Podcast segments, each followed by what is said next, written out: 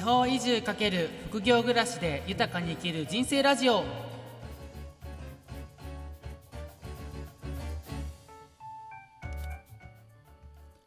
ラジオ聴きの皆さんおはようございます。福井県で地域まるっと体感宿玉村屋の運営をしてます翔です。地域の暮らしを体感できる宿の運営をしたり欲しい暮らしを実現するヒントになるオンラインイベントの企画や農業のお手伝いをするなど複数な収入源で暮らしております。この番組では東京から移住した僕自身の経験をもとにお話しすることでこれから地方に移住したい人とか田舎で何か起業したいと思っている人に役立つ情報をお届けしていきたいと思います。ということで、えっと、今日はですね、えっと、移住先が決められないあなたに伝えたいと決める方法とその思考法ということでお話をしたいと思います。で、えっ、ー、と、まあ、僕自身も田舎暮らしが今6年目、まもなくま6年が終わろうとしていて7年目に突入するような感じなんですけども、そんだけ暮らしていて、あと宿をやっている関係もありまして、いろんな方からこう移住の相談っていうのを結構いただくことがあるんですね。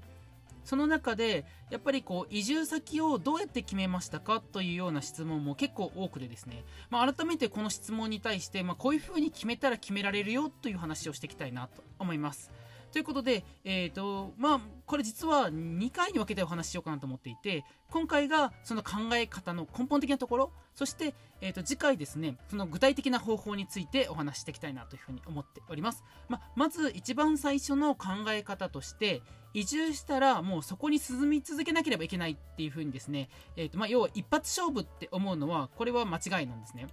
で、えー、とそれはなぜかというとなんかこうやっぱり変化の時代じゃないですか、今。ということは、そのライフステージによって、どこにそもそも住むかどうかもわからないし、仕事も変わるかもしれない。で、そんな中で、やっぱりずっとその地域に住み続けなきゃいけないっていうことが根本的に難しいわけですよね。ただ、どうしてもいろんな方のお話も聞いてて、というかまあ僕自身も東京から地方に移住するときって、そのまま積み続けなければいけないというふうに考えて移住先としていいかどうかっていうのをすごく慎重に考えてた時がありますだからこそ、こう、インターネットとかで、地方移住、スペース、なんか失敗例みたいな感じでね、こう調べて、なんか知識だけで頭でっかちになってたなっていうのが自分自身の経験の中でもあります。で、実際に、えー、東京を出た時に、一番最初、白川村っていう、あの、合唱集落があるところ、世界遺産なんですけども、そこに最初移住をしたんですね。で、えー、と続いて実はその2年後にさらに福井県に移住してしまったんです、まあ、つまり僕の場合は地方移住イコール一発 OK じゃなかったんです。でただこう福井に移住した後割と今こうなんか理想としている暮らしをくれてるなっていうようなイメージがあってそして2回移住したことによる弊害って今のところ特に何も出てないかなと思っています。でこういった話をするともっとなんか最初から慎重に考えて福井を選べばよかったんじゃないのっていうふうに思われるかもしれないんですけども僕の場合はこう白川村に移住して初めて地方暮らしってこういうものだなっていうのを感じることができたんですね。でだからこそ具体的に理想の暮らしのイメージをどんどんどんどん作っていくことができました。だからあくまでこうインターネットで調べているだけの地方移住の考え方とかだけじゃなくって一歩踏み出したことで見えた世界っていうのはそれまでの都会暮らしとは全く異なっていてそれがあったからこそ福井に移住しようと思えたというところもあります。まあそういったことから一度住んでみてダメだったらまた動けばいいかなっていうふうに僕自身は思ってるんですね。で少しは話は変わってしまうんですけども以前っていうか、ちょっとした昔は、一度会社に就職すると、終身雇用みたいなのが当たり前の時代だったじゃないですか。で、転職するなんてありえないと。転職したらなんか落ちこぼれみたいな感じの時代があったかと思うんですけども、それが今や新卒で入った会社を定年まで勤める人っていうのは、実はもう半分以下、というか、なんなら4分の1か3分の1ぐらいにかなり減ってるんですね。で、こっから先おそらくそれはどんどんどんどん変わり続けるだろうと。もはや転職経験のない人がいないような時代になるかもしれないんです。そういうことを考えると、今はこう地方移住経験者って少数派で、しかもましてや2回移住した人なんてその半分以下っていう時代なんですけども、もしかしたらいずれかはですね、こう自分のライフステージに合わせて移住地域を選ぶことがスタンダードになる時代がやってくるかもしれないです。で、こういったことからもう移住一発勝負ではなくって何回かやればいいという前提のもと大切なのっていうのは動きやすい状態にしておくということなんですね。どういうことかというと例えば移住先でこう一軒家を新築で30年ローンで組んで建っちゃったとするじゃないですか。そうなるとその家のローン完済とか、まあ、もしくはかなり高額で売れるまで足かせになってしまうわけですよね。で、えーとまあ、日本ってまだまだこう中古住宅を買うより新築を建てたいっていう意向の方が強い傾向がありますのでなんかローンが残っている中古物件なんてなかなか売るのは大変かなっていうところがあったりします。だからこそこの地域に住み続けられると確信するまでは家を買わないとかそういった形で動きやすいまたどっかに移住できる状態にしていく方が安心してできますし気軽に行ってその先を見ることができるんじゃないかなと思っております。でこの動きやすい物件の探し方なんですけども具体的にはやっぱり最初におすすめするのは賃貸用のアパートもしくはま賃貸用の一軒家というとこなんですね。賃貸用のアパートっていうとまあ皆さんのイメージ通りです。全く同じですね。はい。で、えー、ともう一つの賃貸用の一軒家っていうとこなんですけども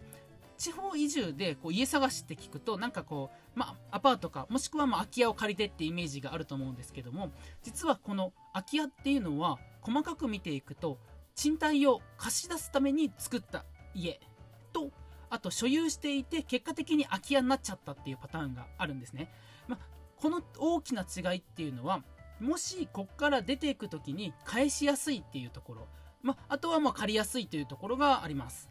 例えばこう空き家っていうのは自分の両親が住んでいてもう例えば老人ホームに行っちゃったとか亡くなっちゃったりとかして誰も住まなくなった一軒家を持っている人っていうのがいるからこそ空き家っていうのが発生するんですね。でこういう空き家っていうのはなんか貸し続けたいっていう方も結構多くってというか自分自身持っててもマイナスにしかならないのでなので返したいっていうのがなかなか言いづらい雰囲気があります、まあ、そういった意味でも賃貸用の物件であればこう最初から貸すようにできているので、まあ、返されても当たり前っていうのが分かってらっしゃるので返しやすい点があるかなというところです。ただ地域、まあ、特に田舎の方に行くとなかなかこの賃貸用物件っていうのはないんですね。見つからないんです。で、えー、とその時に方法が2つあります。1つは住みたい地域の近隣の都市部に行くとやっぱり賃貸用のアパートとかってあるのでこれを借りて何回か通って家を探し続けるっていうパターン。で、えー、ともう1つはこの自分が住んだ後に売れる物件を買うことでこう賃貸じゃなくて売り物件を買うことができるって話なんですね。で、えー、とやっぱり空き家っていうのはさっきのお伝えした所有者にとってはもう何とかしたいっていう事情があるので貸すよりも売りたいっていう人の方が圧倒的に多いんですね。なので、こう、売り物件だったらすごくいっぱいあるんですがっていう地域も数多く存在します。だから、そういった時に、こう、いや、借りたいんです。動きたいから借りたいんです。みたいな感じではなくって、要は動ければ別に買ってしまってもいいわけじゃないですか。ということを考えると、こう、その後、自分が住まなくなった時に、売れるような物件、例えばいい感じの古民家だったりとか、そういうのをちゃんと考えていくってことがあれば買ってしまってもいいのじゃないかなっていうふうなことを思いました。で一番最後に大切なことをお伝えしたいと思います。これは嘘をつかないということなんですね。一度移住してきて地域に溶け込んでいくと地域住民からずっと住み続けてほしいって言われることが数多くあります。まあ、それ自体はすごくいいことなんですよね。地域に溶け込んで、やっぱりその地域の方に住んでほしいって思われることは、もうその人の人柄でもあり、すごくいいことなんですけども、ここで永住しますとか、ずっと住みますって言ってしまうと、もし出ていかなきゃいけなくなった時にその地域住民の方との信頼を裏切ることになるじゃないですか。で今やっぱり変化しやすい時代だからこそ誰もこうその地域にずっと住み続ける保証って本当に誰もできないと思うんですね。その中で住み続けますといったことによってこれが結果的に嘘になる可能性が大いにあるわけです。そうなった時にこう住み続けてくれるつもりでいろいろ教えたのにとかそういうつもりで話をしたのにみたいな感じのことで信頼を失ってしまいますので最初から住み続けるつもりは分かりませんみたいなね僕自身もやっぱり地域住民の方にずっと住んでほしいって言ってくださってそれはすごいありがたいんですけども、えー、と今はずっと住みたいというか、まあ、ずっと今のところ住んでますと。でただやっぱり仕事が変わったりとか結婚したりとかいろいろ子供ができたりすることによって移住するかもしれないですとだけども今住んでる間は一生懸命頑張りますのでよろしくお願いしますみたいな感じでですねお話をしてると意外とすんなり地域の方も受け入れてくださるので全然問題ないかなというふうに思っています。でまた別の時にこう住んでるだけで地域おこしになるというお話はあの別の番組というか別の回でもやってますのでぜひ過去を見てもらったらその住み続けるだけで